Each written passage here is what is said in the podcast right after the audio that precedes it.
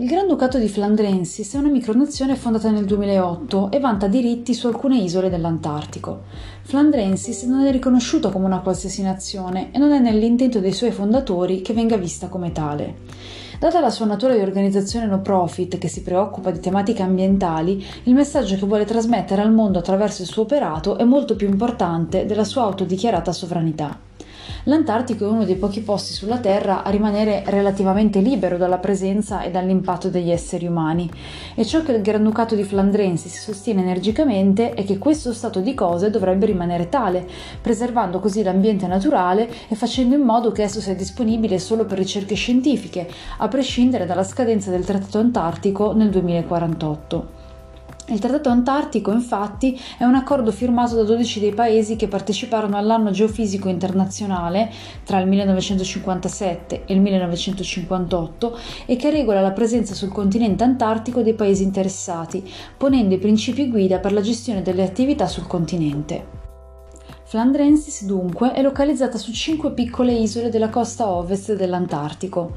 Sipol Island, Carney Island, Maher Island, Cherry Island e Prank Island.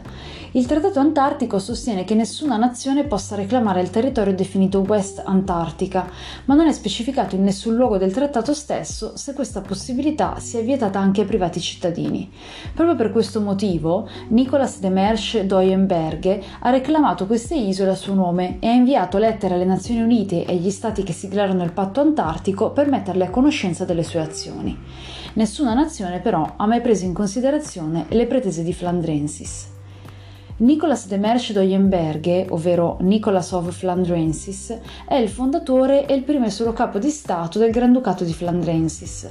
Come Granduca, Nicolas è il volto rappresentativo di Flandrensis e il suo rappresentante ufficiale nel mondo.